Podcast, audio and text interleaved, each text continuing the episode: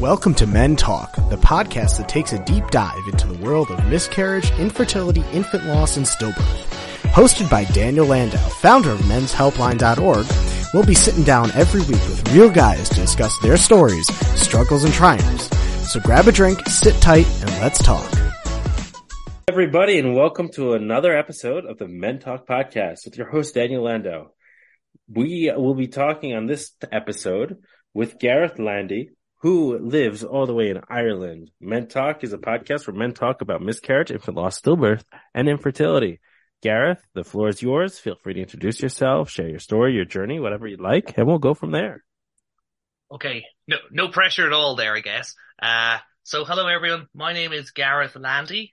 I live in Ireland, as Daniel said, and I'm on this platform and other platforms in recent times because I've become an advocate on raising awareness of male infertility. So in 2017, when, when my wife and I were trying to have a family, uh, my wife couldn't get pregnant. Now, compared to other couples, we had a, a slightly different window in that my wife has MS, multiple sclerosis. So she had to come off her MS medication to have a better window of getting pregnant. And, um, we were trying for, I wouldn't say for ages, a, a few months anyway, and nothing was happening. So my wife said, why don't you go for a sperm analysis? So I went for a sperm analysis through my GP, general practitioner, our doctor here. Uh, the health system in Ireland runs more similar to the UK, just for those listening. And, um, so we went for that and it came back, the results came in, zero sperm count. And the consultant, not my consultant, the doctor said, well, hmm. He said, and the, odd time, the very rare time, Gareth, sometimes a mistake could happen in the lab. So we'll do another one. And because we, my wife had, MS, had, sorry, has MS, we had more of a, a limited time frame of, of being able to try and conceive.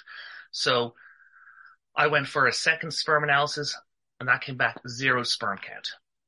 And it was crazy. It was really overwhelming. And I'm kind of giving the stripped down version here. And, uh, we then went to see a consultant, um, a consultant urologist. We prayed, or sorry, we paid privately and he looked at some of the results that had come in. He did a very brief examination of me and then he looked me directly in the eye and said, Gareth, it doesn't work downstairs. You need to get over that and move on. And that is how I was originally told about my infertility. Um, yeah. Oh my gosh. What was your reaction when he said, Gareth, it doesn't work that downstairs. You gotta get over that first. What was your reaction? Sure. So what happened was, um, I was sitting in the room and I was just, I was in, I would best describe it as an out of body experience. So my thoughts began to spiral, like I mean like spiral crazy, like really crazy. It was kind of like, what the, it's okay to swear, is it? the odd time. Like Yeah, about, go for it. Go for it. it was kind of like, what the fuck? Like, are you fucking kidding me? And, but the thoughts were kind of, they didn't make sense. They're all blurring one to the, into the other. Like I was thinking of like some awful terrorists in the world, awful things that people have been blown up in, in terrorist attacks and these people can have children. Like I would never ever do that. Like, like most people. And I couldn't have children. And why couldn't I have children? And all the thoughts have spiraled. And then, and then I was remember him saying, he didn't say that to me in that way. He, he, he didn't. I must have misheard him.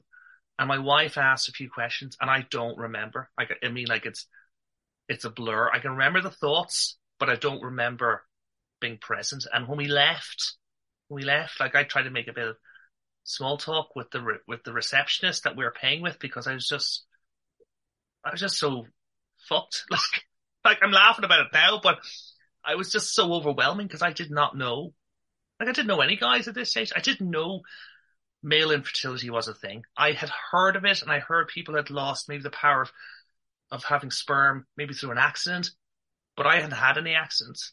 I hadn't had like a, a rugby injury or I'd fallen off my bicycle or, you know, something catastrophic. I had not had that experience. So how the hell did I not have sperm? It's a great question. And that's something that men often ask themselves, right? How do you not have sperm? I mean, that's, that's a mind blowing thing. Male infertility is real. The shock, the shock is real.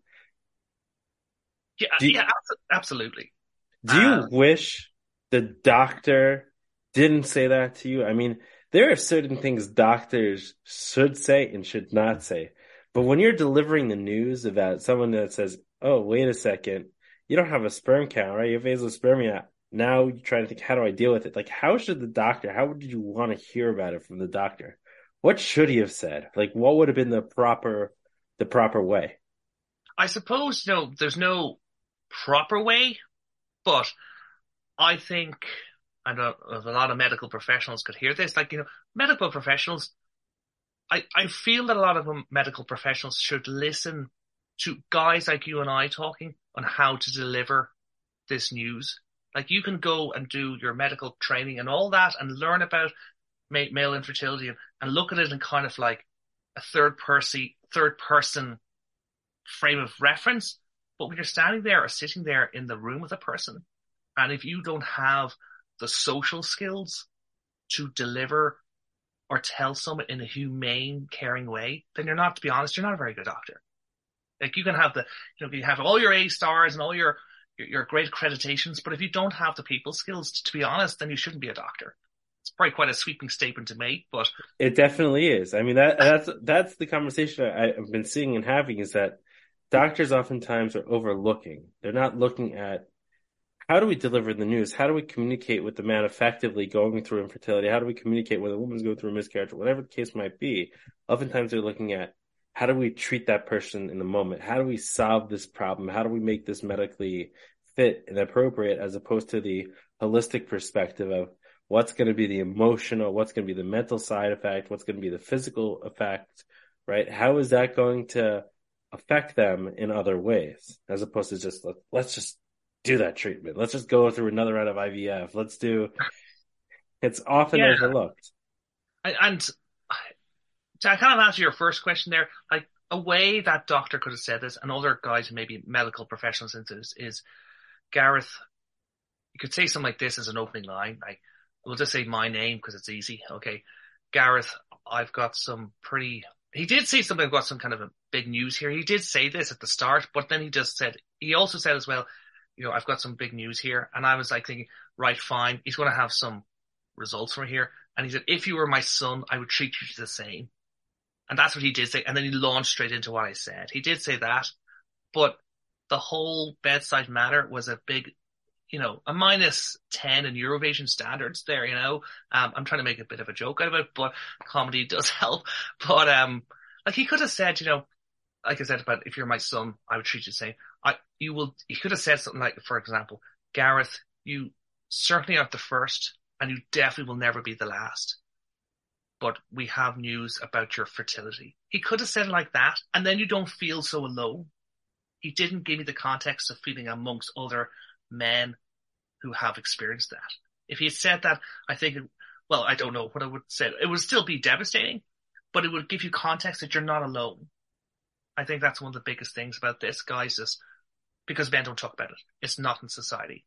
Um, and guys just feel so alone. Like I just felt, I felt so emotionally broken. Just like things I thought that were important, I just realized weren't. like, like not important at all. Um, like I used to have a wedding video business. I used to be, and I used to at the time was getting excited about, oh, I want to get a particular lens and I want to do this and I want to do that. And then I got this. It's like, why the fuck did I care about that stuff? It's not, it's not important at all. It's like, like, why did I ever care about that? Um, sorry, I kind of went off there. One. Oh, um, good. No, you're making really good, making really good points. Um, but sorry, what was your question again? Apologies. I... No, no, no, you made made really good point. So what happened afterwards? Like your journey. So you found out, okay, oh shit, I have no sperm, right? You had that kind of moment. What what happens next? Like what what happens in your journey next? Okay, so I also should mention as well is that my GP was still my GP. They did say when I got my second sperm analysis, when they looked at the results, and they're very caring doctors in general, all the doctors in this practice, and they did say to me, Gareth, have you ever heard of a of a syndrome called Klinefelter syndrome, which is K L I N E F E L T E R for people listening, or XXY, which I later got to know about. And I was like, no, sounds like some dude from Germany. I don't know. And they said, you kind of, you know, though you're very tall, you kind of fix some of the, you, you would be kind of maybe in the kind of remit of what we consider the traits for XXY or Klinefelter syndrome. And I went, oh, okay, but we had our appointment with the consultant coming up, so I didn't look into it because I felt he's going to have the answer. So when Anne and I, it's my wife, when we left the clinic after that urologist, over the next few weeks, I completely retreated within myself. Um, I got really good at playing Assassin's Creed Black Flag on the Xbox. Like, you know, um, everyone was demolished, whether they're Spanish, British, or French. All their warships got wiped in the Caribbean. Um, I got really into that, and I started drinking more alcohol. Um, I stopped training. I did a lot of cycling and running, and I'd stay up late at night, and um, like it was it was just pure escapism because I didn't I didn't fucking know what to do.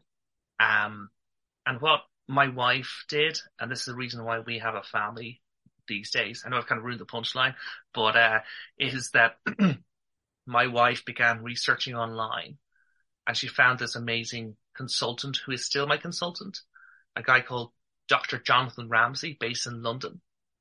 So we went over to see Dr. Dr. Jonathan Ramsay. Like Dublin to London is a 55 minute flight time. Like it's, it's no, it's no biggie. So we went to see him and it was amazing. It was absolutely fantastic. Wow. So he helped. So he helped tremendously after that. What does he do? Yeah. Is a therapist or he's what? What did he? What does he do? Okay, so immediately when you met him, like we arrived, our flight out of Dublin had been delayed by fog, and then we raced across London in the heat, and uh, we arrived as like a big sweaty mess, and we were late for our appointment. And when he came around the desk, he was like, he has this amazing voice. He does. He's brilliant voice. And, um, he just put his hand on my shoulder at one stage and said, Gareth, we're going to try and we're going to do, not we're try, we're going to do everything possible to find an answer for you at Ada.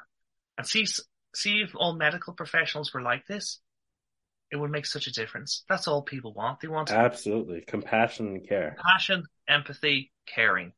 Um, and I felt because I'd already had an, a recent experience with another consultant, so I was kind of very a bit, I got really hurt again here. You know, I, even though I was trying to get off a kind of air of having the laugh and having the crack and, you know, I was still kind of on edge.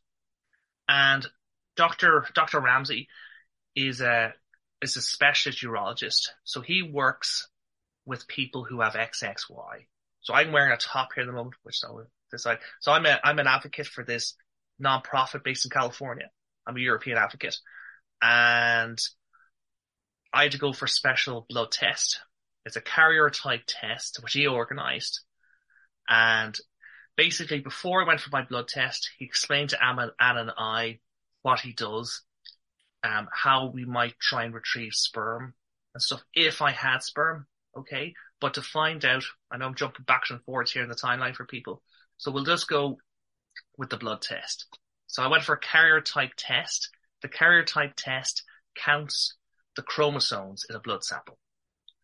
And this is why my t-shirt says XXY. So for people listening at a chromosomal level, women are XX, men are XY, and I am XXY. So I was born with an extra X chromosome. And what I have is the, wait for it, this is quite a bombshell. What I have is the most common underdiagnosed genetic condition in the world to affect boys and men. It's really, really prevalent. Like the UK, the NHS say that one in every 660 males are affected. Like it's very, very common and no one knows about it. Wow. I, would never heard of it. Do people with XXY in general, males with XXY, are they all struggling with male infertility? because of the XXY, or is it more? Obviously, it's less common. There's not a lot of research on it, but what are the effects of XXY in general, this infertility?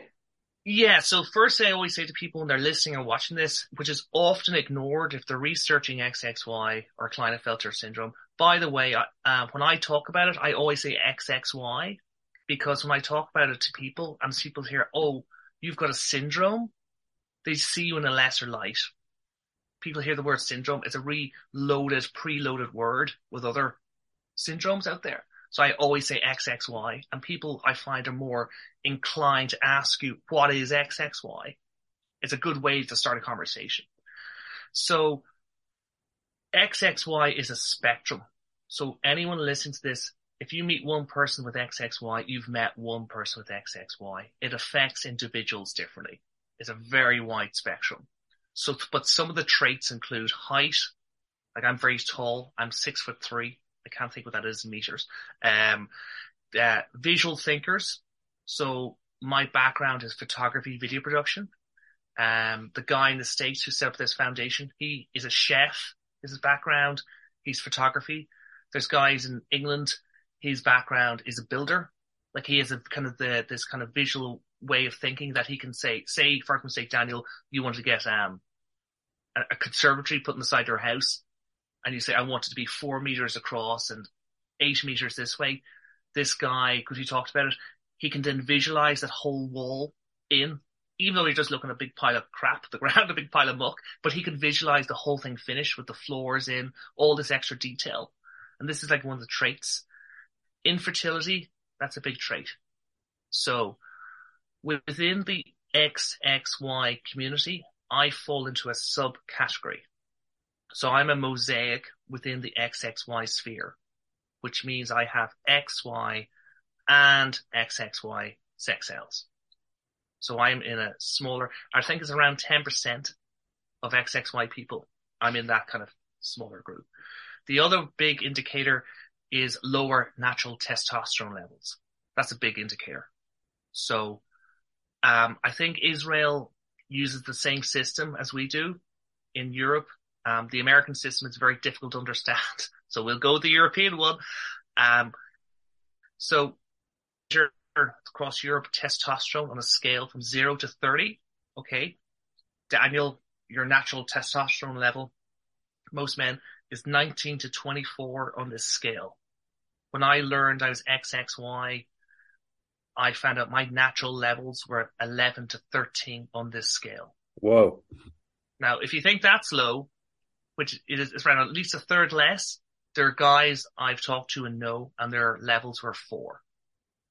So they're permanently fatigued, they're retired, they drink loads of Red Bull, uh, they drink loads of coffee, they don't know why.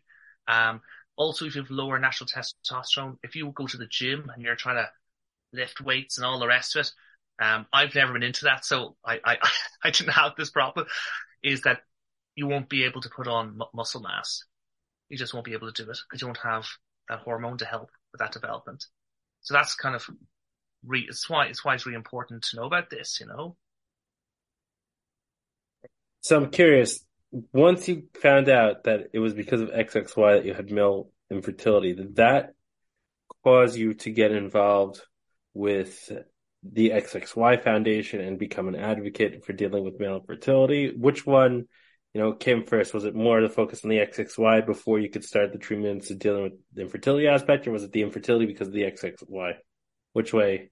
Uh, it actually all came after we did our treatment. So I didn't know Ryan at the time. So I, um, to finish off this, the first part and then jump to that question is I had two operations on my testicles. So I had an FNA, which is a fine needle aspiration. You're under anesthetic, great start. And 16 fine needles are put into each testicle in the testicle sac. And what they're hoping to do is retrieve pools of sperm. Now, Jonathan Ramsay told me this is about the infertility or f- fertility within XXY is that some people have been found who some, I emphasize some, not all, some people have been found that they, if, if they have the ability to produce sperm, it drops off in their mid twenties. If they have the ability. and I was 37 at the time. And Jonathan Ramsay said, we can have a look. We'll just have a look. It wasn't like a super expensive operation.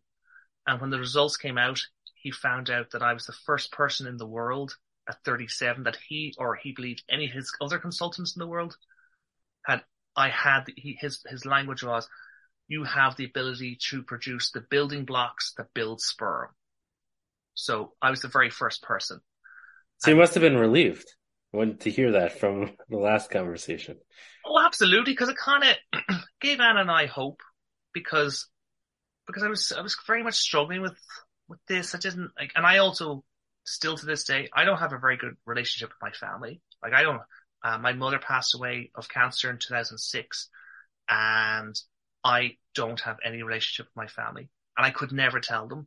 It's not that I couldn't tell them because like uh, I was kind of ashamed of who I was. I couldn't tell them because they would make fun of me and they'd run me down. So I was already in a very vulnerable position. So why would I tell them? Yeah, no, that that's exactly right. That made you feel like you're gonna be made fun of and and talk down to because of that whole infertility XXY. I'm I'm right there with you. Like, I'm sure Yeah, it must have been hard. Yeah, but they, they, my, my, my feeling is like they wouldn't be doing it for kind of like, like in a caring way. They'd be kind of doing it to just run me down because I Oh don't. Oh my. Yeah, yeah. Like they, like I've been for therapy about my relationship with my family. If there's a few narcissistic people in my family, and and if they knew at the time, they would tell everyone, spread around, and just just be awful, horrible people. So there's no point telling them. But uh when the results came in, like it did give Anna and I hope of, oh my God, is this possible? But I had to go on, um, but remember I talked about that testosterone level of 11 to 13? Well, following that first operation, whatever way my body has learned to adapt, operating on a third less testosterone, what happened was my natural levels crashed to four. So I was really tired. I was really exhausted. Um, and over the next few months, I went on hormone. Re- I, yeah, I was taking hormones. I was taking Clomid. It's a drug given to women for breast cancer. And there was hope that my body would absorb all these chemicals, turn it into the fuel, which would become like testosterone and all rest, and that would become the fuel to build sperm. This is the plan. And then I had a follow-up operation called a micro TESE, which is T-E-S-E. It stands for, oh god, if, I don't, test, testicular or something or other, and I've forgotten the rest, but if you Google it, you'll find it. And that was a follow-up operation. And the results came back that my ability to produce sperm had actually diminished. I couldn't do it any longer. Um, so with that, but when I got the news of that, it was delivered in a really nice way. It wasn't kind of like the first consultant. Uh, I guess someone told me in a nice way, but ahead of time, Dr. Jonathan Ramsay had said the chances of this working, Gareth Nana, is quite low. Like it's not a high figure. It could be like 10 to 20%. It wasn't that high. So you have to, he recommended that we have to look at using donor sperm. So, so that was because he, what the plan was basically was that if they extracted sperm from me, they would then put it into Anna's, Anna's eggs retrieved from her. But they didn't find sperm from me, they would use the donor sperm as a, as a backup plan. This is the, the plan. Anyway, there you go, plan. And, uh, yeah, so we went, we went to see, um, we went to, to, to an event up in Belfast run by a very, very good, uh, charity network. It's called the Donor Conception Network based in the UK. And they had all these people talking and some of them, there's a guy, Danny, who talked. He's lost his ability to produce sperm. I can't remember why, but he talked about his children and he never kind of said, Oh, my donor conceived children he, it was that use of language was really important. And was, I was already on the fence about this, by the way. You know, I was already open to it because that door of me potentially having sperm had kind of opened again, but there was a high chance it was going to close again. And, and I really wanted a family with Anna. And, So I was gonna, I was gonna ask you in terms of in terms of donor sperm. When you're going down that conversation, a lot of men tell me, "Oh yeah, I can I can use donor sperm, but it makes me feel less of a man." you know, it would be great to use my sperm. Yes, I really want to have a family. Like, what is that experience? What's going through your mind? Yes, you want to have a family, but to hear, okay, you're going to do donor sperm. It's not going to be your own sperm. Yes, you're still going to be a, a father, but it's not going to be coming from you. What was going through your through your mind, and how did you deal with that? Well, I would say that a lot when you're on those websites, a lot of it is very abstract. So the information that you're given, like you know, you can get like a photograph of what the donor looked like when that child when he was like one, but you're like anyone at one or two could be a boy or girl, like it's just like a child, and you know their height, but there's no kind of like real kind of personal information. So you have all this kind of access to, you know, oh that donor's grandmother once removed, she died of cancer. Oh, maybe I'll rule that person out. So you have all this extra information that isn't to be well, it is relevant, but it's not relevant. You know, it's not really relevant to like say for argument's sake, I met Anna in a bar we kind of met in the bar in originally. And if I had asked Anna all that odd, odd information, she'd be like, this guy's a fucking idiot. Like, I'm not going to spend any time with him. you know, he would never ask those people those questions. So I kind of feel that I think guys are a bit kind of wrapped up in it's not my sperm and they get too focused on this when that is not important. I know it's easy for me to say that. I can tell you, I, that's what I believe. Um, like, like I, we, I'm trying to think of the kind of the, some of the abstract stuff there. Like we were at some of these events and you'd be on some of these websites, but some of the websites, they'd have all this information, but be nothing like that you could relate to. So say for argument's sake, they had a couple on who was from England and he didn't have sperm. You know, England, Ireland, they're very similar. You know, if they had people who'd done video testimonials, just saying hypothetically, it makes it more relatable you know, oh hi, my name is Derek and I'm from Ireland. Sure, geez, I could then relate. His accent sounds the same to mine. You know, he some of the mannerisms he uses. Why I use donor sperm. Jesus, it was brilliant. You know, I know most people aren't, aren't going to be like that, but I'm I I think there is scope there to make some of these websites more relatable to people when they're on these sites because you're emotionally and financially really um, vulnerable. You know, trying to find information. Like we were on sites and I'd be sitting there with a glass of wine and often I would break down crying because, because I, I didn't, I was so in grief about myself. And then what ended up happening was I began to find problems with the donors when there weren't problems with the donors anyway. And then Anna would screen them down to like a smaller group of people and trying to make this big decision based on so little information just a like what a little bit of information off a website. Um, so what we did in the end was we went to that donor conception network event that I mentioned, and they had a woman who spoke, and when she spoke, it it just, honestly it just blew my fucking head because she was a donor conceived woman. She was 24, 25 at the time. And she talked about her parents and her, she been sperm donor conceived. So I can't remember why her dad had lost his ability, but there you go. And she talked about my dad, but she never said, oh, my dad and the sperm donor. She said, sure, he's important for me to be here, but he's not my dad. The person who changed my nappies, brought me to school, taught me to drive, brought me to university. He's my dad.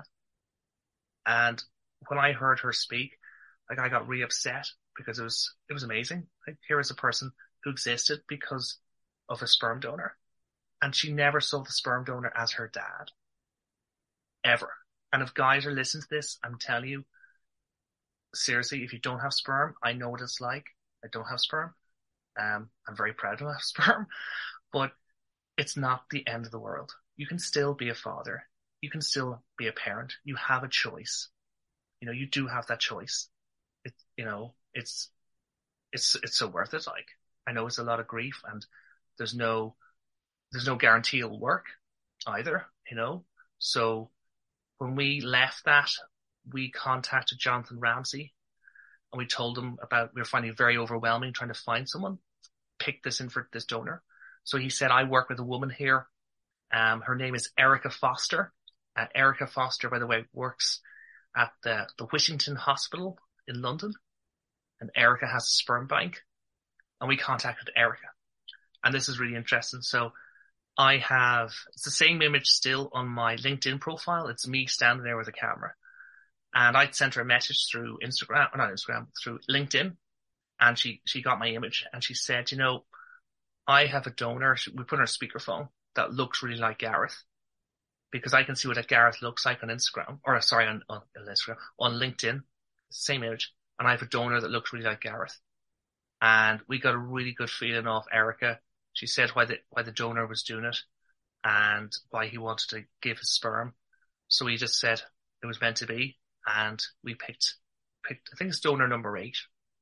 So donor number eight, and we then did three rounds of IVF, and on St Patrick's Day, 2019, we found out that Anna was pregnant, and in November 2019, our wait for it, our twins were born. So we have a boy and a girl, and we call them, well, their nicknames are Tutu and Abba, and they were born in 2019. So, and then, well, COVID came in 2019. that kind of was great fun. And, uh, and these days, like, I closed my business when the, when we knew Anna was pregnant. I just had a, I filmed weddings for 13, 14 years and I wanted to do some, I didn't want to do it any longer. I'd done it like enough and um, I'm now a stay-at-home dad, so I look after the kids, and uh, and there you go. I, I will answer the second part of your question as well about the other stuff. uh, well, you have a crazy, wild story, and I think you're giving a lot of inspiration. Hope the guys out there who do have male infertility. I mean, the line that you said is so sticks out to my mind. It's so powerful that the line that you said is, "It's not the end of the world if you don't have sperm you can still be a father. That is just so powerful to men listening here. Because if you don't have sperm, you're struggling with it. You can still be a father, and it doesn't make you less of a man. Better yet, a worse parent because you don't have sperm.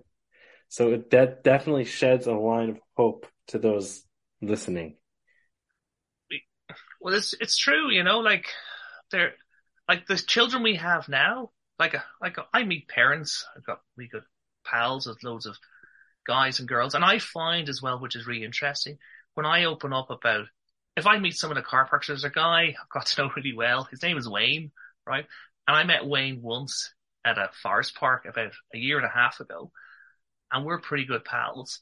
And, um, because we are having this really good conversation and just the way I am, I like chatting. Like you can never guess that, Daniel. I'm good at chatting. And basically, he, he was saying, "Oh my God, your children are lovely," and you know, blah blah blah. And I said, "Do you want to hear something kind of kind of interesting?" And he was, "What is it?" And this is usually how I open my conversation. These children exist because I don't have sperm.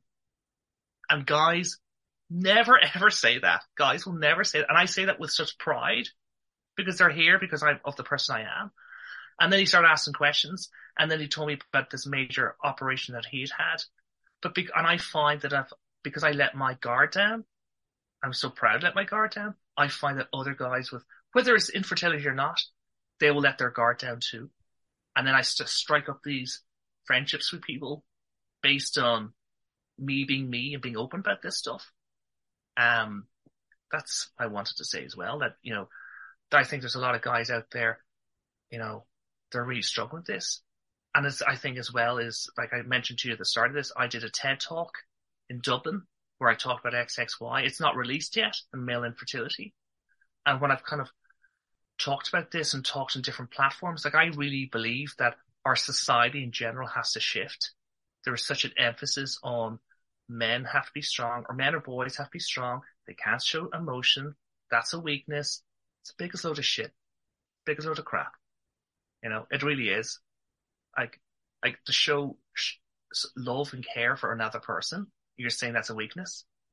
Give me a fucking break. Sorry, I keep swearing. It's just, I get real passionate about this stuff. No, I'm glad to, to speak freely. You know, it's, men need to hear this.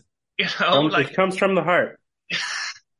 like, it's really important that guys talk about this. And, you know, I've lost my train of thought there. but it's, it's just really important that people talk about this because you're no less of a man by asking for help. Like if you're mentally broken, if you're so unable to come to terms with this, like I remember that I retreated within myself. I played computer consoles on hours for hours on end, late at night, stopped seeing my friends. I remember all that. Stop running, stop cycling.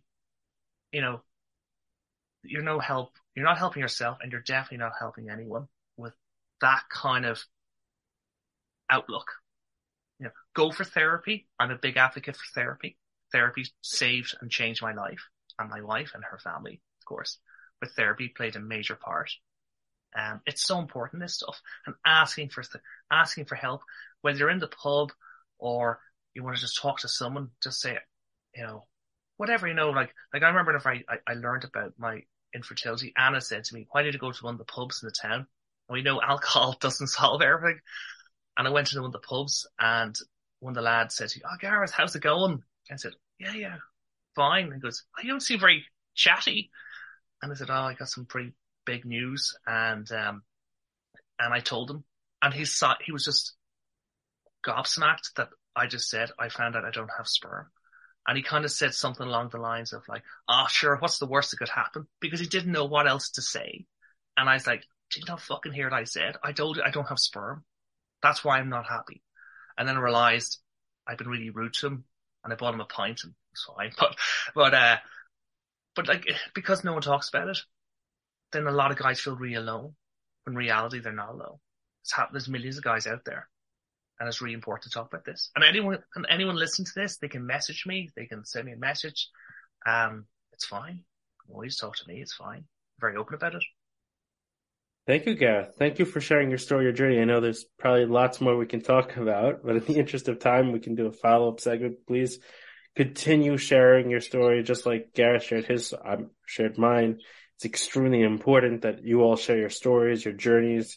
We're all here together. We're a community together. We're in this together. You're not alone. And the more you talk about it, the more open you are about it, the better you'll feel, the better you'll feel, the more productive you will be in society and at work. And you won't go down this dark, dark path that so many men do when they find out these horrible news of not having sperm or having to go through fertility journeys or miscarriage. You're not alone. Stay strong. Thanks, man. Well, the, the last thing to say as well is just for people who are XXY, or maybe they're finding out, there's a lot of misinformation about XXY, loads of misinformation. A lot of the study groups are done in really small groups of men, and these massive assumptions are made about an entire community of people based on tiny studies. So I'm, um, I, don't know if people can see this in the shot. I'll tell for people listening. So I'm an, a European advocate for the Living with XXY Foundation and their website is livingwithxxy.org. If people want to contact me, I have my own website and my own Instagram, which is the same title. So it's pretty, P-R-E-T-T-Y, fly, F-L-Y, the number four, XXY dot com. And that's for Instagram as well. So it's pretty fly for XXY. And you can read my entire story there. Um, and there's a link to Ryan's website and you can contact me and I'm very open about this. The last thing to say about XXY, sorry, I promised this, I promised the end. Oh, good. is so I'm on TRT. So TRT is testosterone replacement therapy. So because my levels dropped from 11 to 13 and dropped to four, they had to all come back up again. And I'm on next, next week, actually, I get my next testosterone injection and I get an intramuscular testosterone injection every 14 weeks and it brings my levels up into the XY range and it makes a massive difference to my life, like a huge difference. Like last week I went, um, I'm, always trying to kind of slightly experiment on myself and I give back the results to my consultant. I don't know if a lot of guys do this, but I kind of really believe in helping others. And if my consultant has this information, then he's going to share it, I feel, with others and it benefits everyone because there is an associate, and one more associated trait with XXY is poor communication skills. So I'm not sure how many XXY people share the information the way I do, but last week I went out my bike. I wanted to see how far I could go. This is 12 and a half weeks since my last injection. and I cycled 64 kilometers in two hours, 42 minutes on my road bike. Wow. Um, and that's a week and a half to my next testosterone injection. So I don't know what my what my levels are at the moment. I always get a blood test to check my levels, but they, I can do these things because of the TRT I'm on now. It makes such a difference in my life. Wow. Inspiring story and, and journey. There's definitely a lot to know about XXY and many other factors that affect male infertility. So if you're listening, feel free to reach out to Gareth or myself and continue the conversation. We're here for you. You've just listened to another great episode of Men Talk with Daniel Landau. If you've suffered from miscarriage, infertility, stillbirth, or infant loss and want to open up about it, reach out. We'd love to have you on the show. You can also join our Facebook group, or if you'd like to get involved and start a chapter in your neighborhood, visit our website, www.menshelpline.org today. Until next week, stay strong, and remember, you're not alone.